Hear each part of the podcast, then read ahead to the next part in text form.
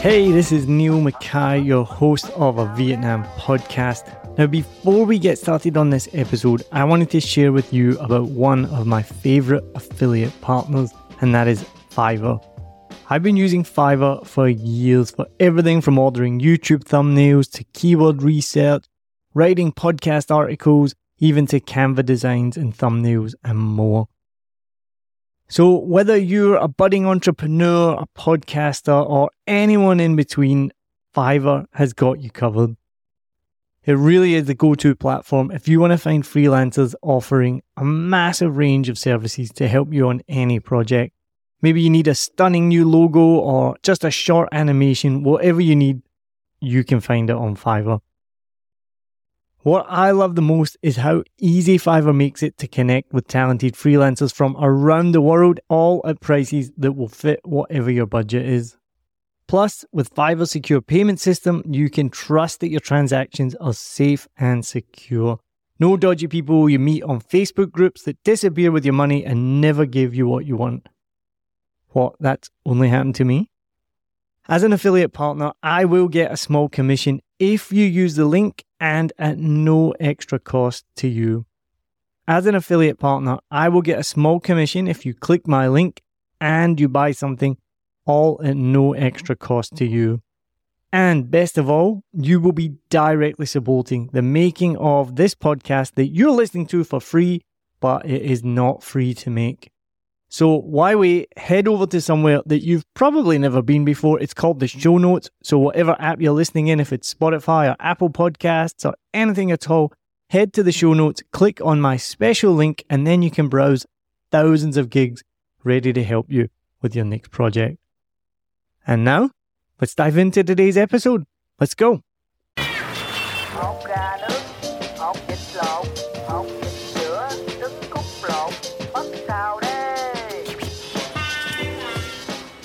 Thank you for listening to season 7, 7 Million Bikes, a Vietnam podcast.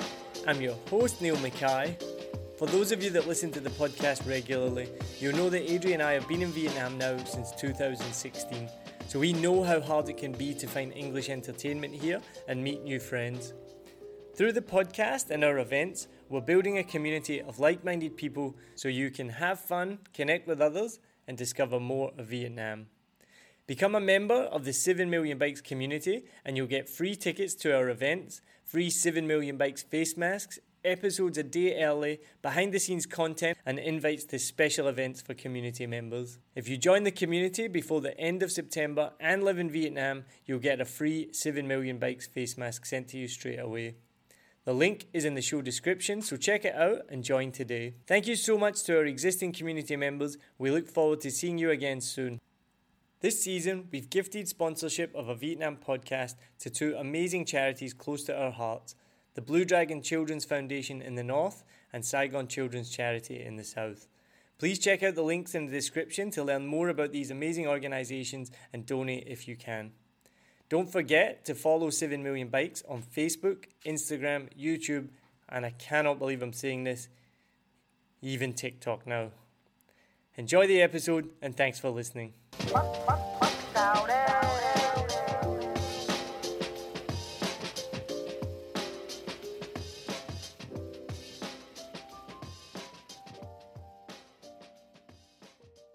Welcome to another episode of 7 Million Bikes, a Vietnam podcast. You're here with Neil Mackay, and my guest today, she is the founder of Easy English Vietnam and Easy Vietnamese, two language centers here in Saigon.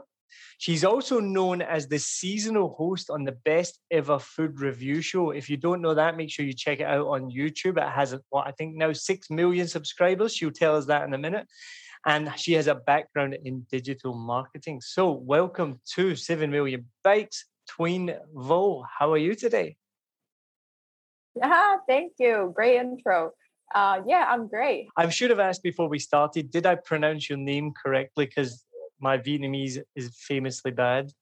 Yeah. I say 90%. Go on, you can tell me the correct pronunciation and I will still get it wrong, but please tell me. I mean, you shouldn't feel bad because you know Sonny on the show he he tried many times, so it's actually twin. Twin.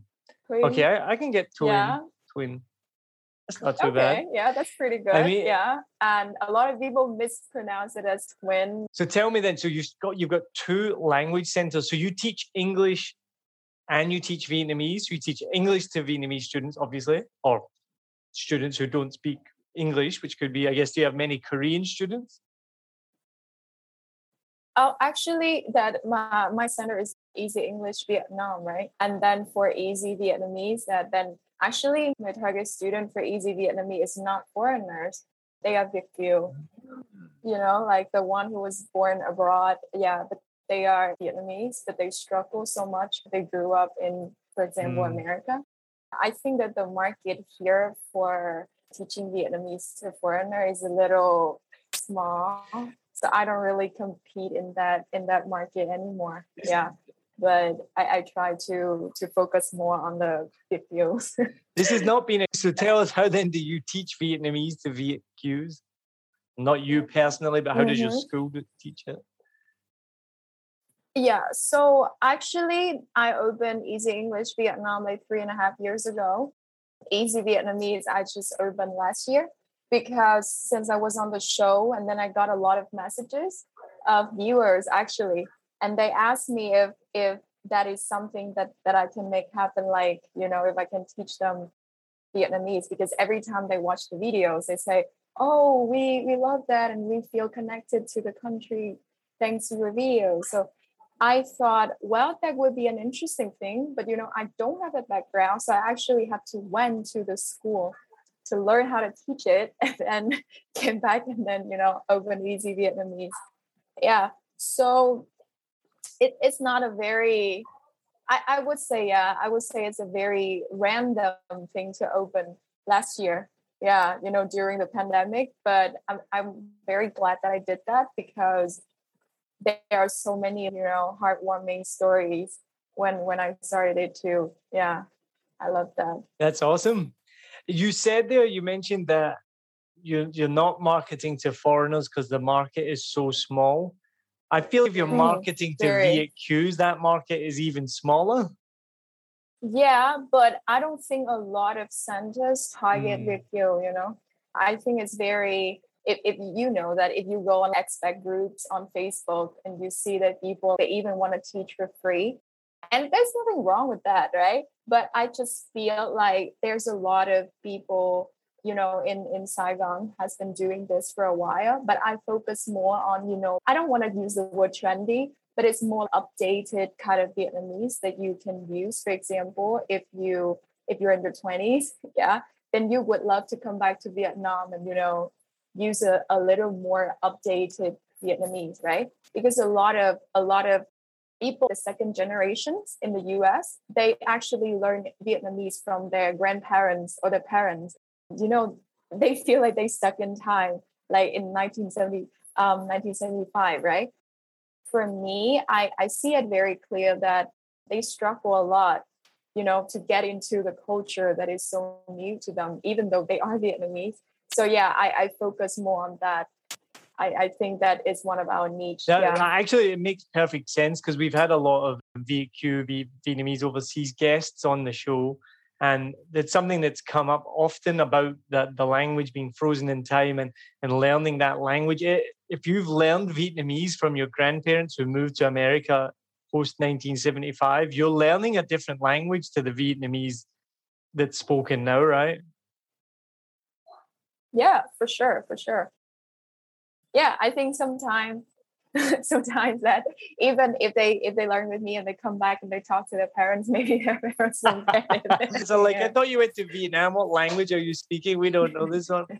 Do does does vietnamese language update its vocabulary? And oh, what i mean by that question is so in scotland kind of native language is Gaelic, which is spoken in the far north of Scotland predominantly, not where I'm from in the big city, but my grandparents spoke it, my and their family spoke it.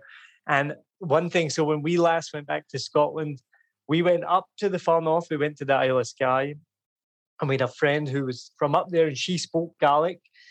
And she explained to us that the Gaelic language didn't update itself. So words like computer or internet didn't have a Gaelic version. So you would say a sentence, but then the word computer would be said in English, but with a Gaelic, a Gaelic accent. And so I wondered, is, is does Vietnam update its language? And I'm laughing as well because so just this weekend I was talking to a, a young Vietnamese person. She was a teaching assistant. She was 18 or 19. She'd just come back from studying in America, and she used the word simp, S I M P. Now I'm yeah. I'm showing my age. I had to ask. I was like, I don't know what does that mean, and she had to explain what simp meant. And uh, so I felt very, very old at that point. But in terms of this conversation, so would the word simp, would there be a Vietnamese equivalent for that? Oh my God, this is hard. I totally understand what simp means, but oh my God, to translate it. Okay, so for the other the other um, old people listening, as a, a young person who looks much younger than me, what does simp mean? Oh, like yeah, in yeah, English? yeah, yeah, yeah, yeah. Okay, yeah. So basically, so basically, when when you sim over somebody, it's it's like you're on over them. You're completely in love with them and crazy about them, and you would do anything, the craziest thing, a, you know, idolize somebody. It's a yeah. verb. So that, mm yeah, yeah, like you're yeah. simping. You're simping. You're oh, you're super thirsty about somebody. and I actually learned this over TikTok you know i try i try to update myself yeah. See, i went on tiktok i was like oh oh you're simping i'm like okay. And i, I see it a lot on uh, youtube right. you know on on my videos and then people be like oh my god Dwayne, like i love you. And then somebody like oh stop simping. So that's how i learned well, that. because people said in the videos that you were in saying they were simping on you yeah yeah like people literally like writing oh my god i miss you and i don't even know who that is like they just like oh you're the best and i'm like oh I, am i? but yeah it, it, was so interesting over the internet. Tiktok is the way to learn about what the young kids are talking about. It is so funny so like you just said, did you just say this means you're super thirsty? so mean, again, yeah, you're on over yeah, it. I mean, that's a new phrase. I think I had to look that up or I had to guess the meaning from context like a couple of years ago, heard that used. And it's, what does that mean? You're like, oh, right. Oh, yeah, I get it. I get it. It's like these new phrases that pop up. And then I use Reddit. I've, I've learned a lot of kind of things from Reddit over the over the years and all. I've definitely I can't remember uh, think of an example, but I've definitely had to Google stuff to be like, what does that even mean? And then it, then you find out the meaning, and then I'll say it or I'll know what it means, and my wife will be like, "How do you know what that means?" And I'll be like, "I had to Google it. Like, it's so crazy these these terms." So to go back then, but is there a Vietnamese equivalent? How would you say simp in Vietnamese? I don't I can't. I can explain it, but I don't know if there's a word. Like I, I literally need to Google that myself. Yeah, you know, but you know that struggle, yeah. right? Like when even you know, like now I'm I'm learning German too, and they have like those words that they connect together and become one word. And I really don't know how to explain that. It's like you need like three lines to really explaining a word. And then yeah. So I don't know. To ask me right now on the spot, it's you think about it, get back to it. But yeah, I, I yeah. forgot about that one actually. I mean, I remember, yeah, when you first come here and you see the translations and how many more words are used in Vietnamese. Like I remember one time at the gym, there was a sign on the bench, and it just said, "Don't sit here because it's broken." So like one line in English, and then there was a paragraph underneath in Vietnamese. And I was like, how, how does that take a paragraph to say don't I mean, but but that but you know like that's why languages kind of reflect on the cultures too. Like I think that English is very logical. Germany is even more logical. and Vietnamese it's like I don't know, like we, we love to describe things. I think so, yeah. And it is really show, you know, and also like all of the crazy thing about being older, being you know, a girl, a guy, like so yeah I, I, I find that very interesting as a person who work in education and languages in general like it really reflects the culture you know and i i really believe that when you learn something new uh, like a new language then you really have to like immerse to be immersed in in the culture itself. Yeah so so that's the reason why i i totally understand your point of of translating because it's going to be long in Vietnamese. Yeah. And as I mentioned, so I've, I've always been pretty terrible at languages. I, I, struggle to even remember short phrases in any mm-hmm. language. It just doesn't work in my brain. But I always thought that, you know, you need to be immersed in a culture to, to learn the language. And it's clearly not true because after six years in Vietnam, I, I still barely, I still don't speak any Vietnamese. But that's also because it, we've, and again, we've talked about it to death, but there's, there's so many people speak English here. So you're not really immersed in the culture. I'm sure if I had uh, spent six years out in the Vietnamese countryside or out of a major city, then I, I would have absolutely picked up Vietnamese because I would have had to. But when you live in Saigon, especially, then it's not, you're not really mm-hmm. immersed in the culture like at all. Yeah, I mean, especially in D2, right? District especially 2. Especially in District 2, yeah. I don't feel like yeah, I don't feel like I'm in Vietnam. So so I think that that too, yeah. You need to get out of this bubble once in a while. Well, so we we've actually we lived in District Four for about two years, and we loved it there because again, it was that kind of authentic. I know that word is overused, but that the kind of authentic Vietnamese experience. Then we lived in Phu Nhuan, which again was nice, but there's a lot of downfalls about living in those areas as well. You know, the noise, the traffic, the pollution, just to name a few. And so we were at the point where we just couldn't, we wouldn't still be in Vietnam if we still lived in those areas. Like it was unbelievable experience. Like I would never change it. And I, I know there are lots of people who come to Vietnam or Saigon, sorry, and just move straight to District 2. And that's fine because everyone has different situations. If your kids are going to school here or that's just what you want, I don't judge you for that but you will miss out. Like we lived in like, you know, tiny little street, a little apartment down in D4, uh, where D4 is like a completely different kettle of fish. Phu Nhuan was like super Vietnamese neighborhood, but you could tell it was wealthier than District 4, which is one of the poorest districts. And so you started to see like, I know no culture is a monoculture, right? But you start to be like, oh yeah, because when you first move here, it's just all Vietnam. Then you're like, it's all Saigon. But then uh, the longer you're here, you're like, oh no, this is D4. Like D4 is different. Then we went to Phu Nhuan. It's like, oh yeah, it's still Vietnamese people, but these Vietnamese people have more money and that's visible. Just like in any city in the world, you could go to, I know places in Glasgow, you could go to a neighborhood in Glasgow and you'd be like, oh yeah, the, the people are poor here. Then you go to another neighborhood just a few miles away and it's like, oh wow, these people have money. So we had a, an amazing experience of that. We lived in D7 for a little bit. But once we made that decision to stay in Vietnam longer term, we decided to move to Thao Dien. And so it's given me one of my best jokes though, because what this joke, I haven't told this for a while because we because like everything, like right now we're doing a conversation on Zoom. So we can't do any comedy shows.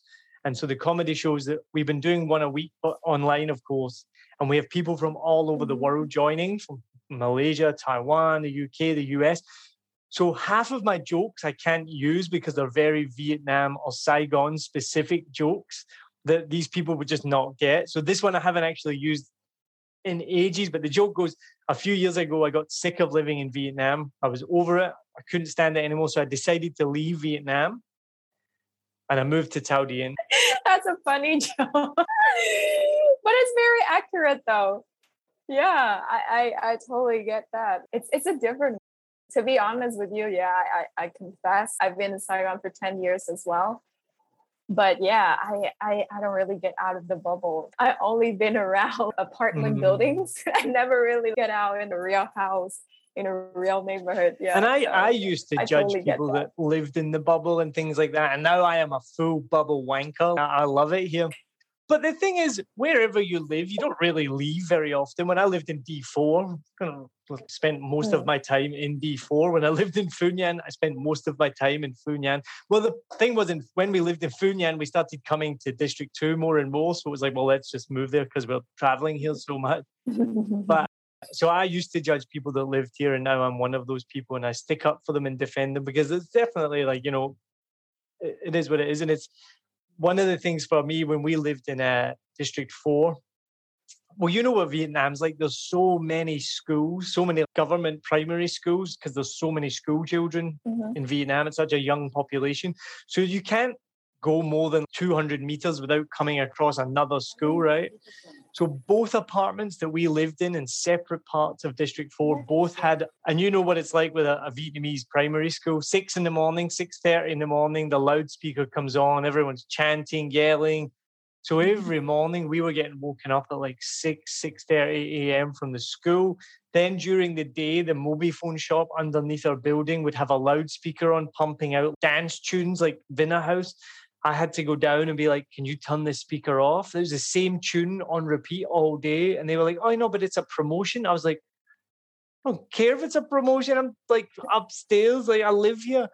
Then you get at night time. Then it gets to like eleven o'clock. You've got the guys on the street singing karaoke with a loudspeaker. So there's all these things that you know, and I hear some people try and make themselves sound really cool. They're like, "Oh yeah, no, I live in Vietnam. It's really cool. Yeah, no, it's such an experience." And you're like, "Yeah, it is an experience, but it like sucks for a lot of the time, you know." And, it, and it's not just a, a foreign. I don't think that's just foreigners that say that. I spoke to plenty of Vietnamese people that hate karaoke at 11 p.m. and hate being woken up at 6 a.m. by the school kids. Like, I don't think that's. But maybe correct me if I'm wrong. Is that just me being an, a foreign wanker, or do Vietnamese people feel the same? no, no, we, we, we feel the same, right? But I think that the older generation or the people, you know, who live in like local area, that I, I think it just become the norms for them, you know, because they they just be like that for so many years. Yeah. For for me it's definitely like something crazy to to to hear something at 6:30.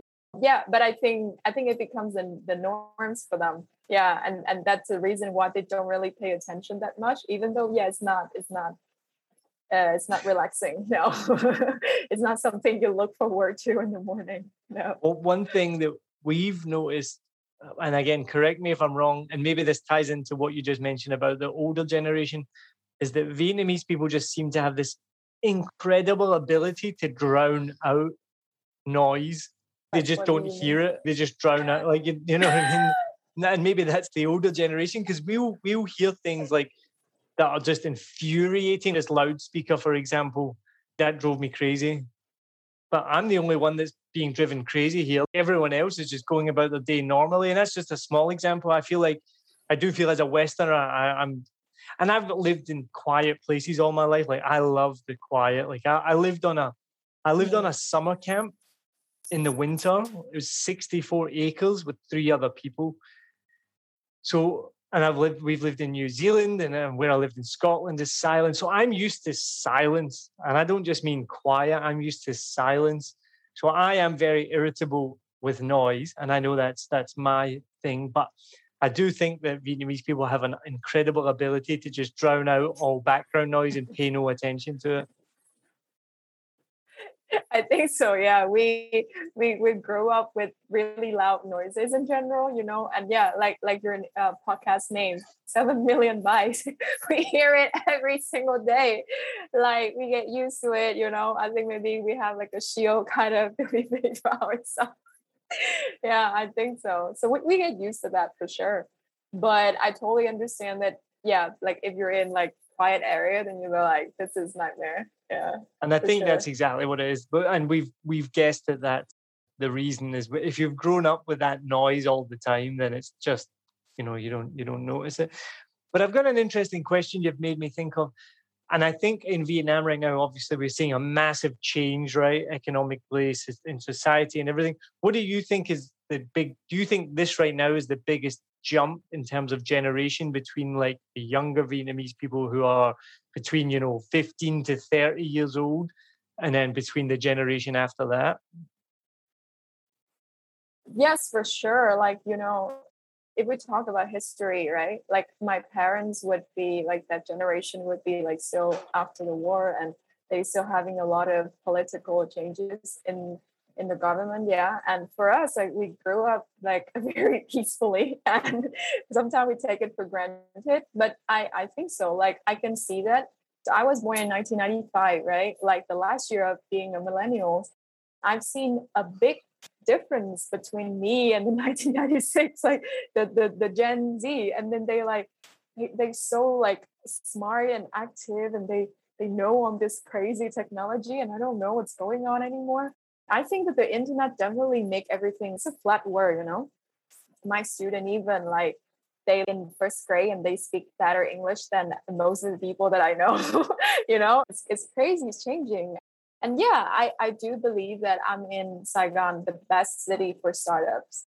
Yeah, as a as a startup owner myself, I think, wow, this is exciting and it, it's never happened before. And even the government, they they quite open. I know that a lot of people think like, oh, Vietnam is a communist country what's going on but i i think that yeah the government is definitely aware and we we are quite open to you know international investment or even just the influence yeah i i do believe that it's a very exciting time apart from corona yeah but in general you get that's a point, given yeah. that's a given right so how do you think then the older generation then do you think that's a massive clash between that older traditional generation, which you know I see through my own eyes, as I guess you guys would call like the aunties and the uncles, they're still hanging out in their pajamas on the streets, have a very different view of life, especially the family structure. You know, I know as a teacher, the students I've spoke to, who do you live with? And they'll describe, you know, in a house there'll be three generations in a, in one house, which is completely normal.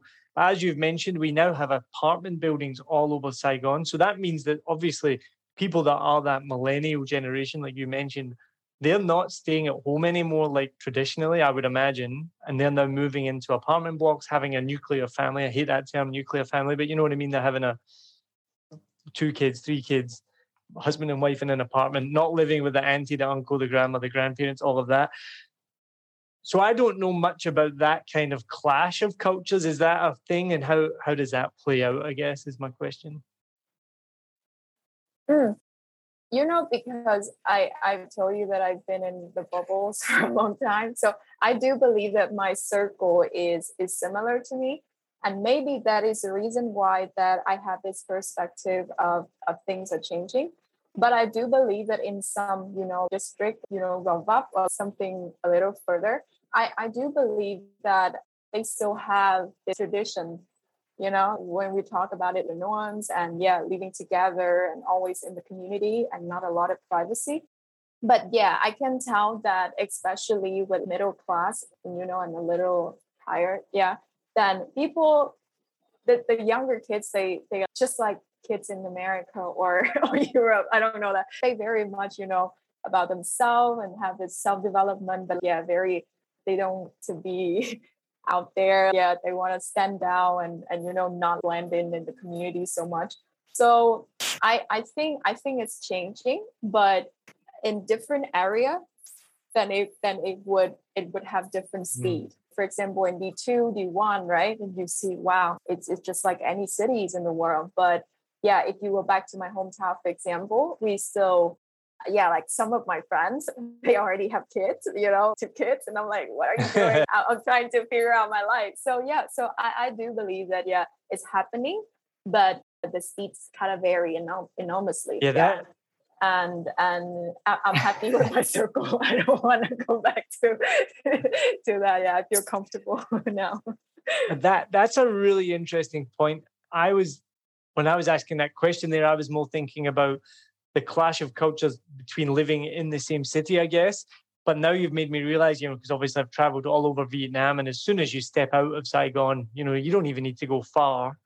It's a different world. There's no English signs. Most people don't speak English. You know, it's it's. I mean, I, you only need to go half an hour drive, if that, out of Saigon, and you're in a different world. And then, so where? What town are you from? Where are you from? So I'm from Quảng okay. and do you know where it is? Probably not. I know the name. Both Saigon Children's Charity and Blue Dragon have emergency COVID appeals. The outbreak of the Delta variant is wreaking havoc on vulnerable communities across Vietnam. Families are struggling to survive. They need your help, especially impoverished children in lockdown areas.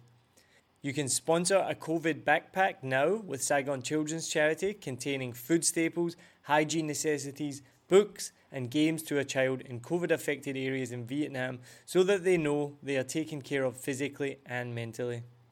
Or in the north, you can donate an emergency food pack through Blue Dragon. It contains fruit and vegetables, rice, and staples to keep children and families going.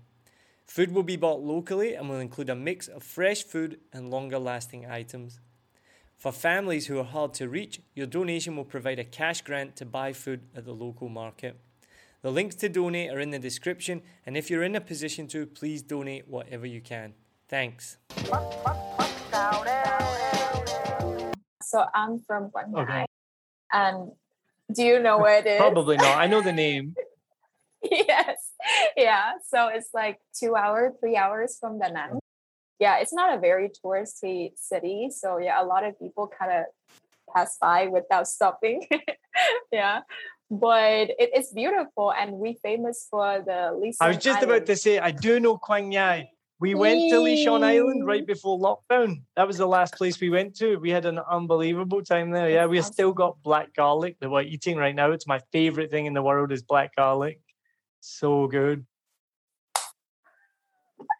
awesome. Yeah. So we famous for that that that island. Yeah, not not us because I'm not from there, but we had moved the province. Yeah. So famous for garlic and onions. Yeah. yeah. No, uh, when you said Quang Ngai and you mm-hmm. saw me smile, I was like, I know it, I know it. I just couldn't remember how I knew it. yes. Yeah, no, that was the last place we went to, uh, and it was unbelievable. It's, it's really sad because with uh, obviously COVID and the lockdowns and stuff, they're struggling more than more than ever right mm. now. But it's beautiful, beautiful place. So hopefully more people can go there. So what brought you to Saigon then? So I actually moved here when I was 15 for high school. Yeah, and it's a big move. A lot of people they you know, Asian kids always stay with Asian parents, we together always. But yeah, I decided to make that move because I, I know from a very young age that I, I want to be in a bigger city. I want to explore options. Yeah, so I moved here for high school and I've been here for like 10 ah. years already. So what made you then open up an English language school or and a Vietnamese school? So what made you open up both of these schools? Mm, so yeah, so I actually didn't do anything related to education before this. Yes, but I have the background of digital yeah after after me and my my mentor we yeah we we stopped doing redbook is a mobile app the company would we do together. And i was just like oh what, what do i do now? Like i don't know. And then there are some people they just kind of message me randomly. They'd be like hey how do you say that in english? You know they kind of trust me with english. And i'd be like oh okay. Like i don't i don't really teach but i can show you a few things. And then my boyfriend at the time, you know, like back then, he just basically told me like, you know that you can actually make a business out of this, right? And then he literally sit down, you know, and on the on the Excel sheet, and he was just doing some like really simple random calculation, and he's like, "You can do this. Like this is actually can be a business." And I'm like, okay, let's try. And then, you know, it's a crazy ride and yeah i ended up here now. And easy vietnamese i told you yeah just just after i was on the show. And i believe that i was kind of naive back then but it's, it's helped you know with entrepreneurship. It's really helped to be kind of naive and then just just come in and then you know just try. Yeah and that's how i started. I do think that i have this influence of my mom. She's a teacher as well but she teaches literature my dad is a journalist so i do believe that i'm in this environment yeah where i i i kind of have this this i tend to go into education but i i kind of refuse it for for a while kind of denied it and say you know i don't really want to go in there. Yeah but later I, I i figure that i really love learning and i think this is something that i want to do for a long time. That's yeah. awesome. Do you what uh do you think eventually Vietnam will become almost like the Philippines in terms of everyone can speak English as a second language? Well, actually, the numbers are not saying that. yeah, I yeah. So I check, and then we kind of in the bottom, yeah, of countries in Southeast Asia that actually speak English. I do believe back to my point of the income difference, the gap and I see that very clear now in Vietnam. If you go to a rural area, it, it's sad, and people don't really get access to anything. Like education is like a luxury. I think that we need to work on that first. You know, make education kind of accessible to everybody, and that is something that I believe in, and I'm trying to do that. Yeah, but I think it would take quite some time. Yeah, to to kind of balance that gap between rural area and then cities like in Saigon. You see that in Saigon, everybody kind of like very much about mm. it, right? Speaking English is kind of cool. Yeah, it's a cool thing. And it shows how smart you are, which I don't believe that. But a lot of my students, when they come in, they have this kind of like don't feel so confident. They have this insecurity that they think that if they don't speak English well, that they kind of they hide everything, they hide everyone. And yeah, so I I think so. I think I think the numbers are not saying that we're catching up. I hope so, but yeah, I have hopes, but I think it would take quite some time. And yeah. do you think again that's going to be something else that is unequal? You kind imagine so the people with money, the people who are wealthier, their children especially, and which is going to be like those people tend to live in the big cities. There will be bilingual, more bilingual people in the big cities, and I can see that happening already. Which is then, as we mentioned, as soon as you go out of those cities, then it just drops to almost zero, right? Hmm. Yeah, and I think you know Vietnam, like in, in South Asia, we close to you know Singapore, Thailand, Malaysia, right? And you, you can see that on those countries they are kind of multicultural. Culture. Yeah, the, the Indians and the Chinese, yeah, and the Malays all together. In Vietnam, we don't usually see that. We only see Vietnamese. And that is something that I encourage, you know, my students or people that I know to travel just because you would have a different view and then you would have this motivation to to be bilingual or to kind of discover different culture and not be so judgmental in general yeah so so yeah i think i think vietnamese people are very friendly but we kind of sometimes quite judgmental towards different races. And I, I i hope that it's i think that the younger generation not so much yeah. But yeah the the older generation they need a little bit of time yeah. And thanks to the internet and everything i think it's getting better. Smaller yeah. But yeah i think so. I think a lot about geographic situation as well yeah. We don't really see other other kind different kind of people that much. Yeah. If you come back to my hometown people will be like wow so white so so hairy. But yeah you know it, it's purely curiosity. Yeah like they don't mean anything but it's just like wow something so new. And they think they assume that you would have a totally different lifestyle and yeah everything's different they don't see you as a human being they see you as something different. So i mean no no no yeah. At the end like they, we all humans yeah. And and yeah and i think that it, it has a lot to do with education. Yeah. Like the, the knowledge that you gain and the experience. Yeah.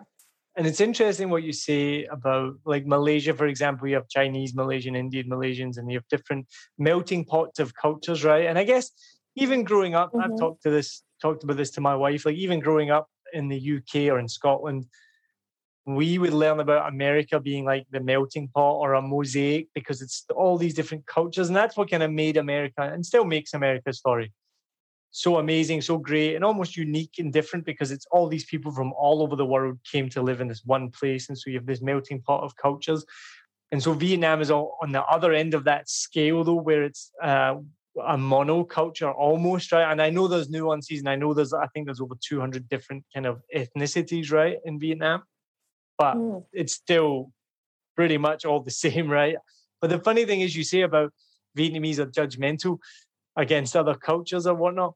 But I mean, I know from experience that the north and the south obviously have their issues. Then the central areas in the, the south don't don't exactly get on too well. And I think it's pretty similar with the central areas and, and the north. So even though it is all one big kind of monoculture to be a very general overview, but there's definitely still some factions within that, isn't there?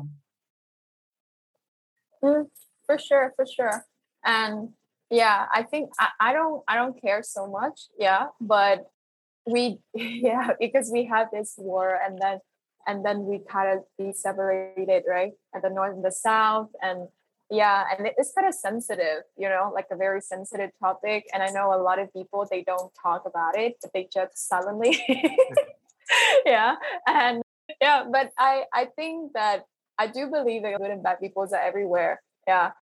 Yeah and i i do believe that you you really need to know somebody i just talk to them. But there's one thing that i I think it's true. It's stereotype. It's true. you know, like the stereotype. Yeah, yeah, yeah. like you you yeah. right? Yeah, you, you say a stereotype, yeah, but like kind of true. But I think we need to kind of just lap it up, you know, and then just kind of look at that in a funny way, and then and then try to get better in some ways. Yeah but because I'm from the central and yeah, we we definitely have some stereotypes. Yeah, and we we tend to move to the south more because we believe that people here are like friendlier or you know open to new businesses. So yeah, and even even northern people move here mm-hmm. too. So I think that they they they are very much we are all very well aware of that fact. But it will take some time to to kind of even it out or maybe not yeah i don't know i think maybe it what makes it you know so different yeah and so so like various in in into our culture yeah so i don't know i think i think it's a good thing one well, one think? of the things one of the things that i find the, the funniest is so obviously, as you will know, that a lot of foreigners think that they get ripped off on maybe even a small level. You know, they get given the foreigner price, which is maybe a little bit more expensive or whatnot. But what I've been told by Vietnamese friends is that Vietnamese rip other Vietnamese off more than a foreigner gets ripped off. And so, for example, if you you're laughing because you know this is true, and my friend has told me this, if she goes to Hanoi and they can hear her accent, which is obviously completely different, so immediately they know she's from Saigon, the price will the price will yeah. double immediately. True. Yeah, it, it happens. It happens to to me as well. But I don't take it very much personal. I think I think again, they just need to know what's going on, you know? They just need to get to know each other. And and i think that as a as a person from the central i i don't really i don't bring that into you know into the i don't i don't really think about it on a daily basis. I think it's yeah maybe you just meet a very bad person yeah and i think it, it happened everywhere even if i go to if i if i go shopping here then sometimes i get the same situation so i try to be open-minded about it i also know a lot of great northern people so you know what I mean? I I think that it it's just something it will be better. You just need to be cautious, you know, anywhere in the world, to be honest. Yeah, if I travel somewhere new, I would just be, I don't know, try to protect myself. But I don't take it personal as something only Northerner or only Southerner would do, you know? Yeah, I think I think it just only create a little more kind of division for us. Yeah, so I, I would just just just just kind of you know just of yeah and don't really think too much about but it, it. it does make me laugh when i hear foreigners complain about being ripped off and i'm like it's not it's not just because you're a foreigner like it's not like don't don't take it personal like yeah. you said it's not one thing so we haven't talked about it yet i mentioned in the beginning you were a seasonal host on the best ever food review shows now so some people who will be listening will know exactly what that is and some people will have no idea tell us what is the best ever food review show and how did you get involved? Yes, so exciting. So, Best Ever Food Review Show is a food review channel. But what makes it different, I, I think, is the, the quality. Like, it's really crazy quality. It's not something that is like a vlogging or something. This is like a real production thing. Yeah, like I, I've seen the team and it's crazy. And they review food. So what they want to try to do is like tell story through food. So it would be like on over the world. And because of COVID, that we've been stuck here for like two years and the content is only in Vietnam. And that's how I get involved actually. Yeah. And now I think they reached seven, uh, seven, seven mil, seven million, seven million wow. subscribers. Yeah, sounds about yeah. right. Yeah. And it's like, right. And then I think it's like one of the biggest uh, food reviews channels on on YouTube, and I feel incredibly lucky to to get involved. So me and Sonny, the channel owner, we have a mutual friends, and then one day the friend just kind of texts me and my friend is looking for somebody who can eat and then react like do you want to get involved? I'm like okay. It sounds it sounds it sounds fun. And i have no like prior experience you know? So I was just like, him come in, and then I'm like, okay, how hard can it be? And the, the coolest thing is Sonny actually gave me my old segment called the 10 dining dollar, a uh, $10 dining. And he gave me $10 and I have to figure out three meals for the day. yeah. And, and I hosted that alone. Yeah. So it's a really, really cool, cool thing to. That would to be do. so easy. Yeah. Breakfast, come time, lunch, come time, dinner, come time, done. Less than a less than a hundred thousand dong. I'll have that for breakfast, lunch, and dinner.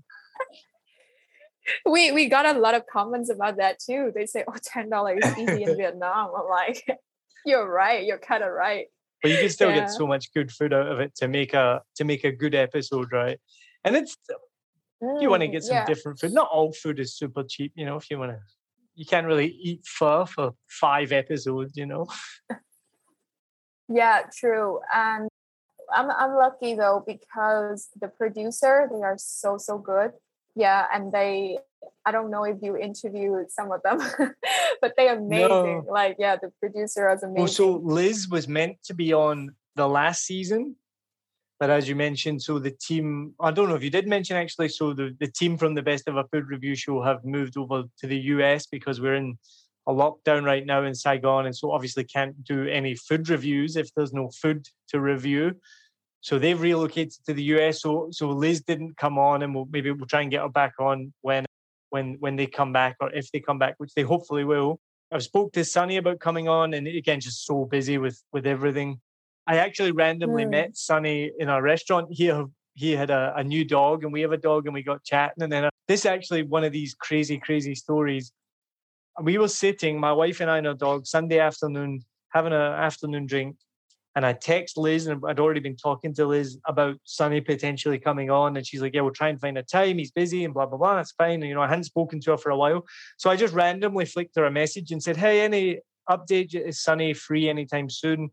And she hadn't even responded. And I, li- I promise you, about 30, 60 seconds later, Sonny walked over to me with his dog and had a question about dogs. I can't remember what it was now.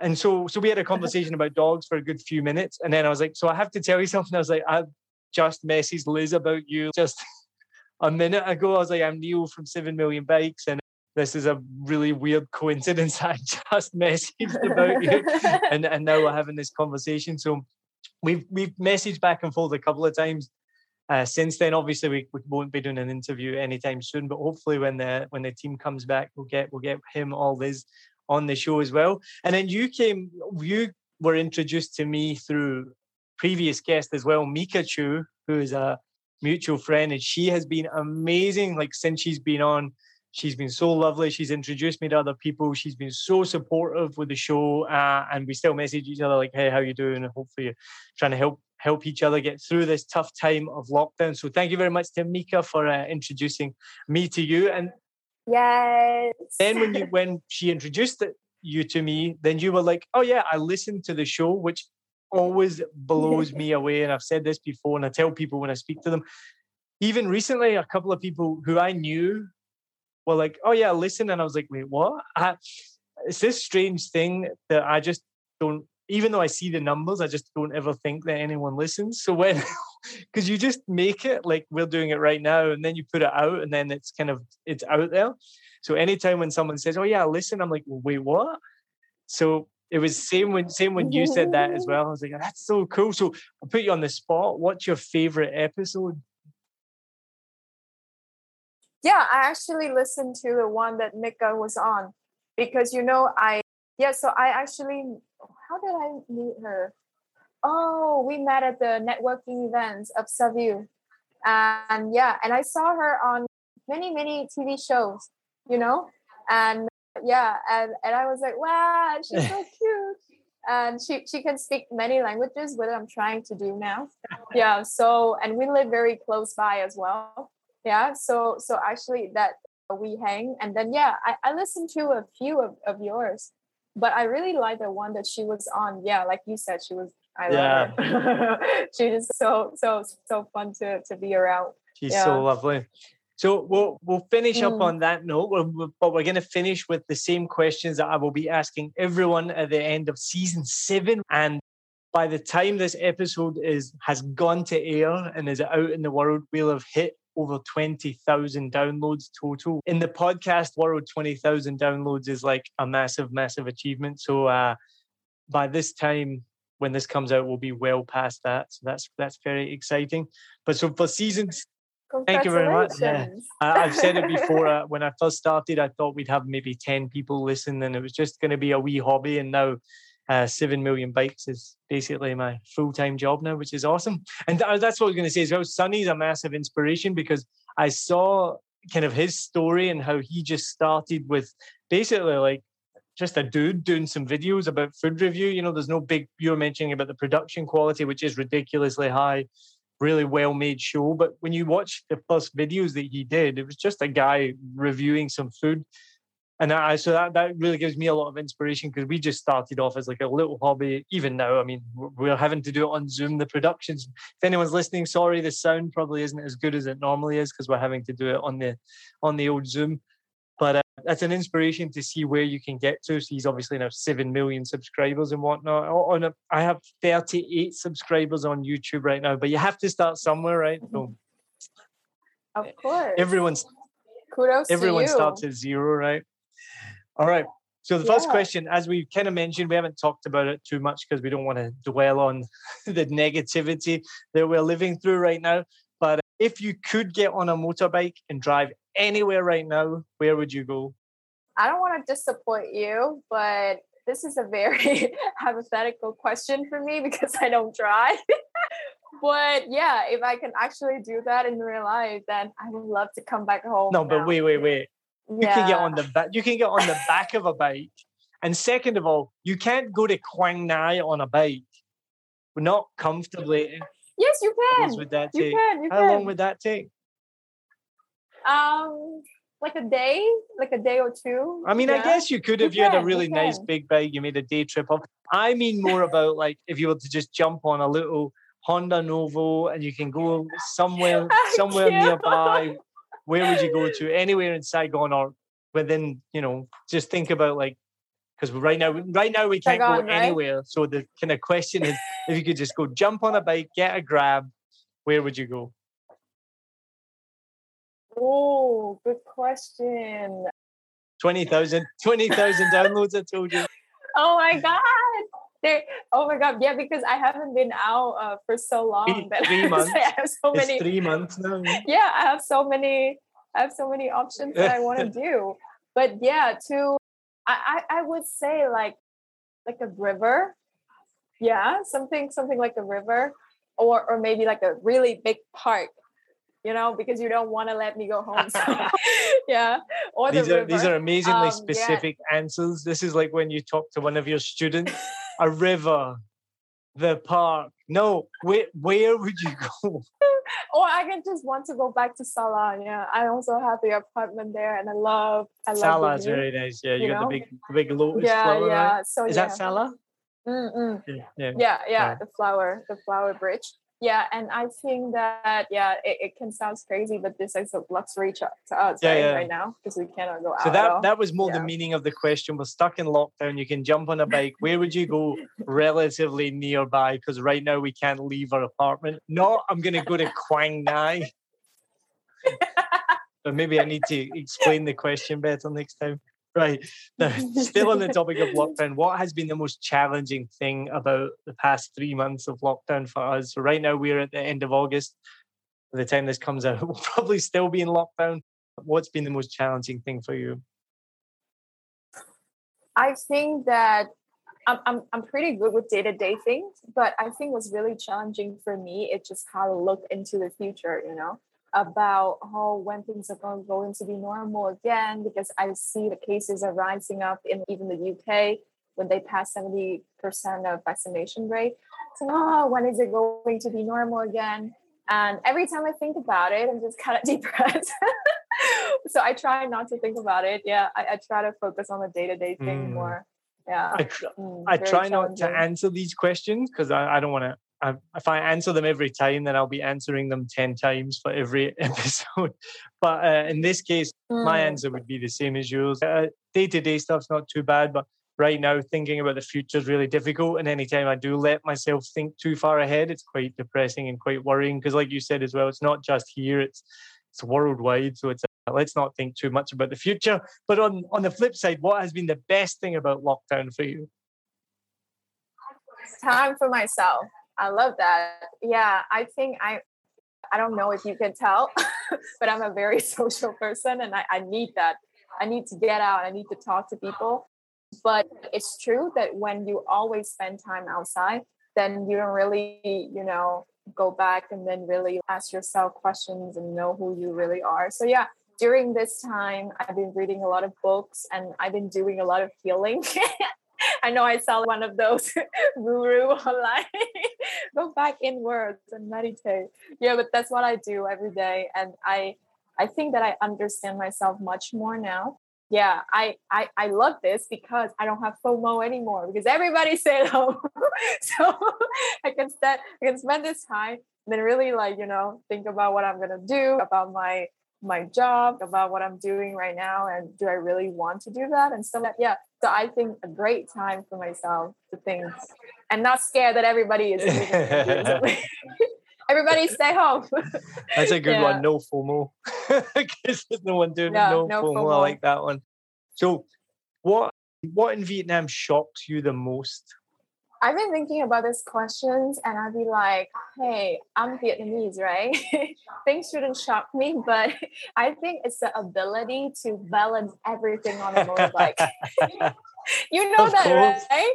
I've seen that and it and it surprises me every time. How can you got the whole fridge or no, 10 chicken and then a yeah. pig?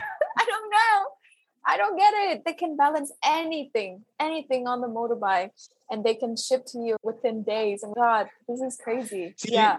The ability to balance things on a motorbike.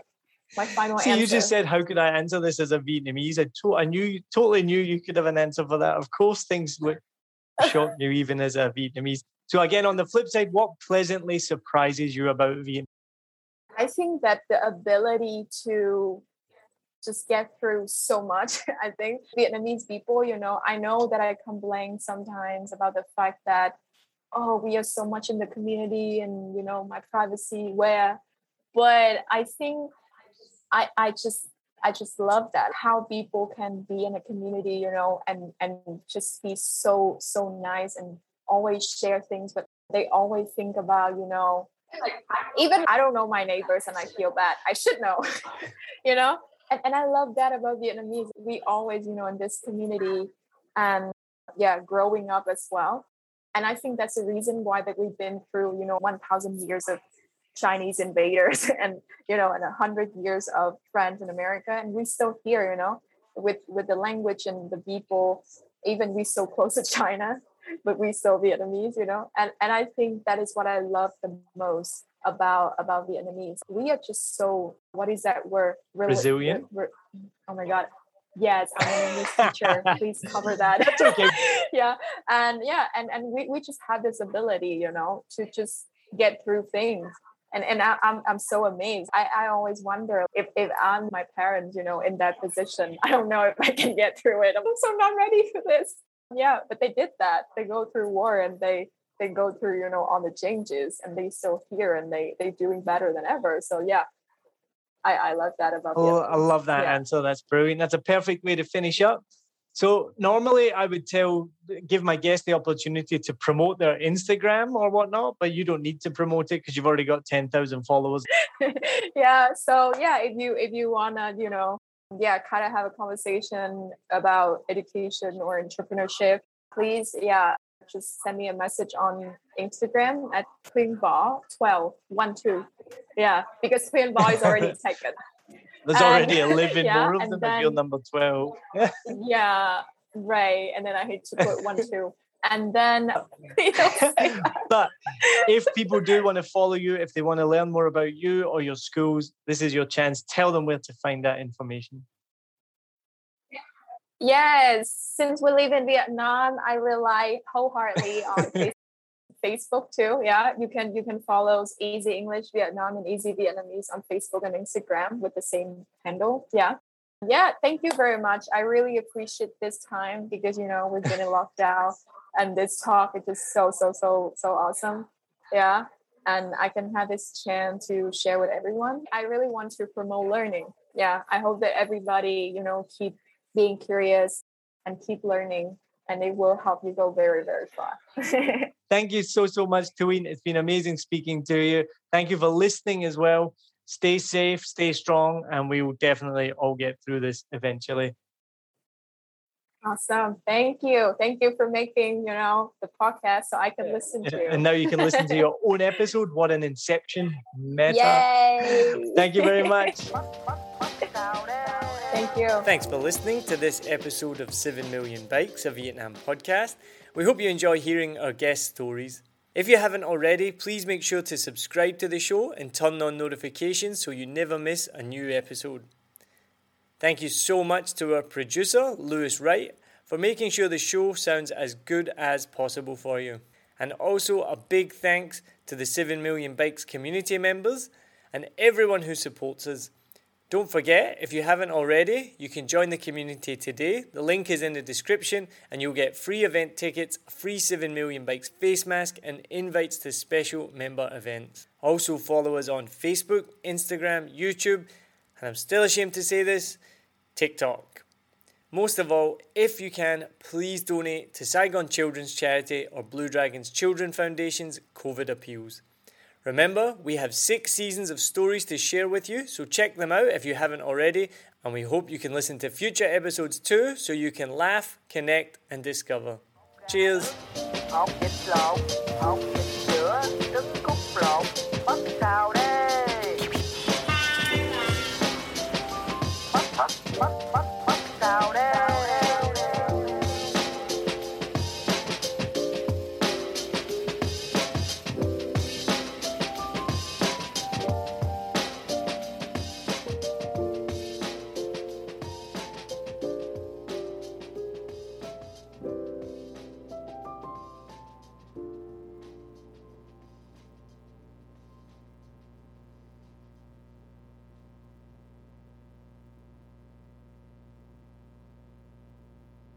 I hope you enjoyed this episode.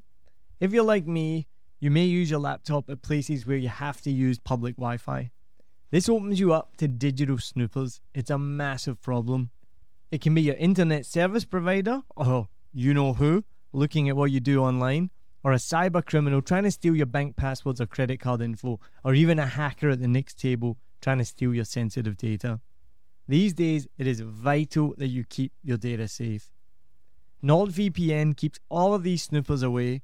It makes your internet activity private, protects you from accessing dangerous websites that are phishing for your data, and lets you enjoy your favorite content securely, even while away from home. And it's easy to use, even I could use it. I've actually been using NordVPN for years now here in Vietnam, and I'm excited to be an affiliate partner with them. I've used NordVPN to watch Netflix, BBC, Disney Plus with ease and I also know that my information and data are safe from prying eyes, whoever they may be. Join now and you'll get 68% off and three months free when you go to my link, nordvpn.com forward slash SMB. Just again, for those hard of hearing, nordvpn.com forward slash SMB. The link is also in the show notes. I know nobody checks them out, but go check that out and you can get the link from wherever you are listening to this podcast. As an affiliate partner, it also means that I will get a small commission when you sign up, but at no extra cost to you. So not only will you be getting a great deal through 7 Million Bikes, you get a great VPN and you'll be supporting 7 Million Bikes podcast. Stay safe online and enjoy the shows you love. Any questions, just let me know. You know how to get in touch with me. And thanks for listening to this show. Cheers.